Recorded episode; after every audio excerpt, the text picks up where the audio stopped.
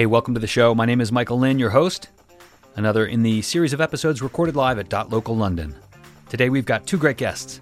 Karen Hualme, you may recognize her from the keynote speeches she does, from the sample apps she creates. She's a great developer and an amazing developer advocate. Stay tuned for that. Next up, we've got John Page. John is a distinguished engineer at MongoDB. He's done quite a few things at, at MongoDB, and uh, today he's talking about his take on the announcements from the conference, as well as some of the really cool projects that he's working on. He's um, he's an amazing developer, amazing engineer. Stay tuned for that. Before we get to the show, I want to talk about the call for speakers. MongoDB World is coming to New York City on June 7th to the 9th, and this is your opportunity to speak live at a conference. MongoDB World is the biggest user conference for MongoDB, and it's an amazing experience. Nothing quite like walking on stage, getting ready to deliver your talk at a huge conference like MongoDB World. If you need help understanding how to do that, MongoDB has a speaker program. You can learn all about it on episode 75 of this podcast. Scroll back, check out episode 75 with Sven Peters. You'll learn all about speaking at a MongoDB conference or at a conference about MongoDB. To get more information about the call for speakers, visit bit.ly slash speak at world. That's bit.ly slash speak at world, all one word lowercase. And remember, check out episode 75 with Sven Peters for the speaker program. I hope you enjoy this episode. And we're live. We're, we're back. It's MongoDB.local London, and I'm so thrilled to have this person sit down for a chat. Karen, how are you? I'm great. It's so great to see you in person. it is. I mean, the power of connection, right? well, it's just really meaningful to me because when I started MongoDB almost four years ago, you were the first person I met when I like did like for our offsite training. You he actually trained me four years ago, and here we are. It was a day after the Eagles won the Super Bowl. So we and I'm a Philly girl, and he's a Philly boy, and so we knew it was a harbinger of great things. Yes, absolutely. So tell the audience who you are and what you do. So, my name is Karen Hualme, and I only say that because if you're on my Twitter, my Twitter is you old maid because that's actually how you pronounce my name. You just take off the D's. so I work in. When I met Mike at the first time, we I, I was a solution architect, so I got to work with customers about their applications and and their needs stuff, and I would write little applications to demonstrate our technology directly for the customer. And my boss didn't feel I was scalable. And then there's this new happening group at MongoDB that Mike was on too that was um, developer advocacy. And so they suggested that I come over here and I could write the apps that I write for every one of the little clients, I to write for the bigger developer community. So I get to take the thing that was so great about it is I got to take technology that nobody's used before and I get to get my hands in it, get my hands dirty. And so I kind of think that I can get really creative and really technical and I tell stories through code. Yeah. So I try and write these code the applications that are fun for the demonstrator to demonstrate and fun for the users to play around with and uh, and show off our technology. Yeah, fantastic. And such a special skill set. Like to be able to to get deeply into the code, understand the technology, and then talk about it. Yeah, but we got uh, a really good team. I mean, I didn't. I, nobody's born knowing this, and that's part of the joy of the community, and, and part of the joy of our team is everybody's kind of really good at something. Yeah. and we leverage everybody's expertise and every you know you could always get really great advice from say otto on our team and and some of our champions have you know talking to michael holler today he had really good advice about certain things and so we just kind of you know feed off of each other's energies and each other's each other's uh, great ideas Yeah. So we're here at Dot Local, and uh, what are you doing here? So I wasn't supposed to be here. Not sure what I'm doing here, but I, I did have to come to London, uh, and I know this was going on, so I volunteered to do a few things. I am doing a Ask Me Anything. I'm moderating the Ask Me Anything panel for aggregation Fun. pipelines with the guy who wrote the book. Paul Done has a new book that's free uh, about aggregations is out, and then a couple more of our essays, Carlos and Jacob. And they used my demo, one of my demos I was talking about in the keynote. So Such a great app. it's so fun. And every time I demonstrate, so I was at the booth and I was demonstrating it, and every time I demonstrate it, somebody comes up and they ask me a question. I'm like, oh, that's a good feature I should implement here. and meanwhile, my boss is like you need to work on other things now. We get so attached to our to our offspring, these applications, right? It's like um, I think it's Leonardo da Vinci. There's an expression in French. He said, uh, um, "Art is never finished, only abandoned." Sounds devastating, but I feel like my apps, I get attached to them. You know, I feel they're kind of the art in their own way, but they're never finished. They're only declared feature complete by my boss, and I have to move on. So true. What's your favorite announcement from today? Well, so uh, Data API is a huge announcement for me. I can't wait to start um, demonstrating some things. I, I want to put together some exercises and demonstrations for that for reInvent. Michael will be at reInvent, by the way, in Las Vegas at the end of the month. But I knew that one was coming. I don't think I completely understood the live resharding. That sounded fascinating to me. Yeah. Um, I'm, and I always go back to the cases we had when we were solution architects and we had customers who had this pain. And so I, I got to feel their pain. And then now, you know, so many years we took that feedback and now we have solutions for them. So I thought that looked really, really exciting. Um, it, it's not going to affect anything that I develop, but I can feel the relief already from like from customers who are probably feeling that. Oh, yeah. Um, yeah, but I, and I thought we had some really great demos. I mean, I'm not saying this because of mine. I mean, like demos from the interface, the Atlas interface. There was some some like cool aggregations that they could uh, copy and- and paste the code from. I'm like, how do you get there? I'm in Atlas every day, and there's every day I go there. There's like something new I haven't seen before. Yeah. makes Yeah, the momentum is increasing. I think, um, you know, I'm excited for the future. Today's great because of the announcements that we've made, but I know it's just the tip of the iceberg. So, Yeah. yeah. Is there something that you're looking forward to coming out or, or uh, something that you feel like might be missing in the platform today? So I started working on search. I'm, they, I do a lot of search stuff. they almost make fun of me for doing search, and I there's so many more things to do in search that I can't wait to start actually like creating things. I want to do custom analyzers. That's going to change. It's going to make everything so much more efficient. Time series seems really cool, and I, I have to get my hands into mobile because I've got so many cool ideas on like apps that I want to write. That would be really cool for that. But eventually, in a way, I kind of feel I studied physics in school, and in a way, I kind of feel like when you start off, it all looks different, and then when you get good enough, it all kind of looks like the same thing. So uh, hopefully, I we start developing in time series, we start developing in search, we start developing it all, and then eventually, maybe you like the Matrix, it just all come together in front of me.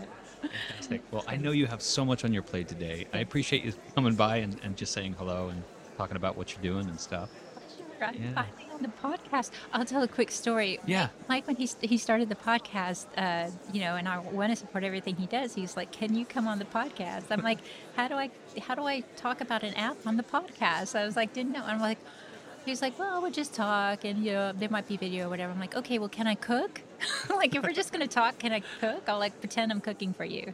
I never cooked for you, but but this is You did at, uh, during the community day. Oh, I did. Yeah. Well, it wasn't on camera. I, I cooked for him and he ate it. Yeah. so much fun. Thanks. Yeah, thanks so much. Hey, are you an engineer looking for an amazing opportunity? The MongoDB engineering department is hiring. If you love to build, innovate, work with an amazing team, and bask in the glory of genuine achievement, you might be ready for an opportunity in the MongoDB engineering department. You know, there's a satellite currently hovering Earth that uses MongoDB to store climate data. That's pretty awesome. But we've also been selected to power the analytics data for a next generation genomic sequencing platform. And these these are just the beginning. Every day, our employees get to solve hard problems that make distributed databases more accessible to the developers around the world. If you're interested in learning more about a career in the MongoDB engineering department, head on over to bit.ly slash MongoDB engineering. That's bit.ly slash MongoDB engineering. Let's get to our next guest. Welcome, John Page. Hi, good to be here. Yeah, it's great to have you. Um, so, John, you're a MongoDB employee. How long have you been with MongoDB? Uh, a little over eight years, I think. Eight years and change. Wow. Uh, you've seen some changes over the years. Pretty much everything has changed over the years. We're now starting to see it going back in some ways. We're seeing some, some faces come back who've you know, been elsewhere and decided the grass isn't greener. Well, like Matt, like Matt Acey, Matt Acey. who's just on. Okay, so for the for the audience, tell the folks uh, who you are and what you do. Um, so I am a distinguished engineer in developer advocacy. Um, having done, you know, I've been a pre-sales engineer, I've been a post-sales consultant, I've been a trainer, uh, both internal and external, and, and I've kind of washed up on the developer advocacy shores now. Um, what I do is uh, I'm extremely fortunate that uh, I basically get a chance to test drive and, and, play with pretty much everything and just see what the most impressive things we can build with it are. Mm. So right now, uh, I've just got my hands on the new data API, which is out on the 17th. Mm-hmm. Um, and I'm seeing, you know, uh, what kind of things I can put together with that. Uh, interesting product. I I must admit I wasn't sure what the point of it was when it was first put to me, mm. um, because it, it does you know, very much the same as the MongoDB drivers do. You can make CRUD statements with it from programming languages. So it was like, well, why not just use a driver? Um, but it turns out you can't always use a driver. There are a whole bunch of programming environments and sort of low code neo programming environments where you, you can't use a driver. You can't include libraries like that. And because this is the, the MongoDB kind of CRUD API over HTTP, as long as you can make an HTTP call, you can do it. Mm. So I've been playing about with that. I uh, started off with something easy, Google Sheets. Can you know, can we make a Google App script talk to it? And then uh, got myself hands on, a, on an up-to-date copy of Excel. And from Excel, you don't even need to write code. You can go into the, the kind of Power BI stuff in there, which is there are functions in um, and uh, GUIs in Excel that will let it talk to a RESTful web service. So onto that. Um, and then I built some stuff for the microcontrollers. I built myself an actual old school pager um, that, that was able to, you know, basically pull MongoDB for messages and beep and show me them if they received, and I could hit a button and send back, say, yeah, I got that. Again, you know, that kind of dedicated hardware you can't run a MongoDB driver on. It's not got an operating system. And what did you use to build that? Uh, that was I built that one with the what's called the M5Stack and UI flow. So it was actually just all built in the GUI. It was mm. drag and drop. There's a there's a whole class of programming languages, which are mostly used for education, mm-hmm. where it's you, you drag blocks. And you yeah. see you see it in like but the hardware. blocks and these. The hardware is something called an M5Stack, so which is a uh. an ESP 32 processor and a bit of RAM, but but kind of packaged up nicely with a, a little sort of two inch screen and a few buttons. Mm-hmm. And then the the most fun thing for me and the least fun thing for everybody else, and probably the most surprising, was I was thinking, what is the craziest thing I can get to talk to Atlas?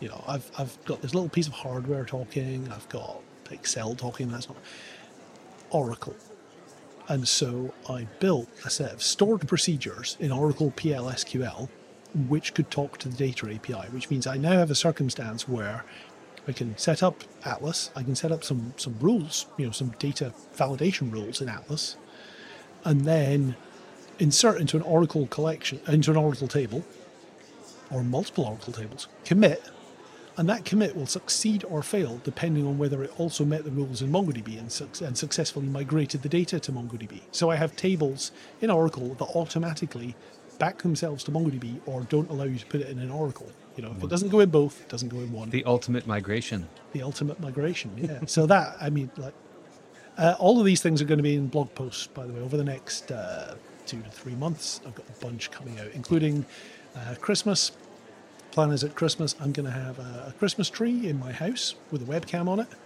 and each light will have an individually programmable color. It will be pulling that via the data API from Atlas. So somewhere in Atlas there'll be a, a document that describes that, and I'm going to make a public API. So anybody out there can look at the webcam, see the tree in my living room, and change the lights. And if anybody manages to draw pictures on there, I'll be really impressed. That's great. Will each of the lights be? Uh, will, will, it be in a matrix? Will, will you have any idea? The, the lights. Well, this is where it gets interesting. I have uh, I have some commercial Christmas tree lights that work a bit like this. So you put them on the tree, and then you point a mobile app at them, and it kind of maps them on. Mm. So if anybody wants to kind of write the code for this, what you would have to do is effectively kind of look at the webcam and then turn on the lights one by one and build a mapping. Mm-hmm. And then once you had that information, then you'd be able to use the API to, to draw it. Mm. Uh, whether or not I bother making that mapping for people or not, yeah. don't know. Yeah. Uh, so yeah, a whole bunch of stuff coming up. Fantastic. And you mentioned the blog. Where do folks get a hold of that? Uh, that's a very good question right now. Is it's kind of in flux, um, but it's current. It's going to be on the MongoDB Dev Hub for these ones. So I have I, I actually have two blogs. I have one on uh, the MongoDB Dev Hub. Um, I'm sure those of you listening to the podcast know where to find that. Yeah, developer.mongodb.com. And then uh, you can also look for Page Against the Machine on Medium, um, which will have some other bits similar. Fantastic. Terrific. And you're here at the show. You're at a booth. What are you doing at the booth today? So I have a, a demo of time series collections and window functions with, a- with a little bit of charts on top. So um, what I have, uh, as well as a kind of bit of an explainer of, of what time series is all about, is I have some 3D printed hollow MongoDB leaves, and inside those is a battery and uh, an Arduino BLE33 um, microcontroller, and that so that from the name does BLE, so it does Bluetooth, and it also has um, six-axis, nine-axis accelerometer in it, so you know it knows when you're moving it and how you're moving it. Um, so that is uh, transmitting that over Bluetooth. It's been picked up by a Raspberry Pi that's sat there, which is then taking that Bluetooth traffic and throwing it into Atlas. So we're basically streaming all of the telemetry, you know, how much you're tipping it, how you're moving it. Um, so it's nine items, 20 times a second, 180 data points per second. Um, and that's going into a time series collection in Atlas. And then I have a, a Realm Web GUI in front of that that graphs all of that in real time. So it's basically, if you imagine, yeah, you have to imagine we're on a podcast, but you can imagine kind of, you know, these kind of moving graphs like the things you might see in the doctor's office or in a hospital, showing how these things are moving. And so we're, we're getting that in real time. But the, the fun part is that you can then uh, type a window function in the bottom. So window functions let you look at data and say, you know, here's a record, but actually I want to look at this in the context of the, the records before and after it in time or some other dimension. So if, for example, I'm kind of you know rotating something in my hands, it's not rotating at a constant speed. It's kind of faster and slower over the course of a second or so, especially as it's a leaf shape, not a ball. But I can apply a window function to that to say, okay, instead of showing each data point, show each data point as the average of the previous one second's data points. And I'm graphing that in live time as well. So what we're really doing is digital signal processing. Um, you know, we're taking things, we're smoothing them out, and we can do. Technically, we could write an aggregation function to you know to remove the high frequencies or the low frequencies or average things out.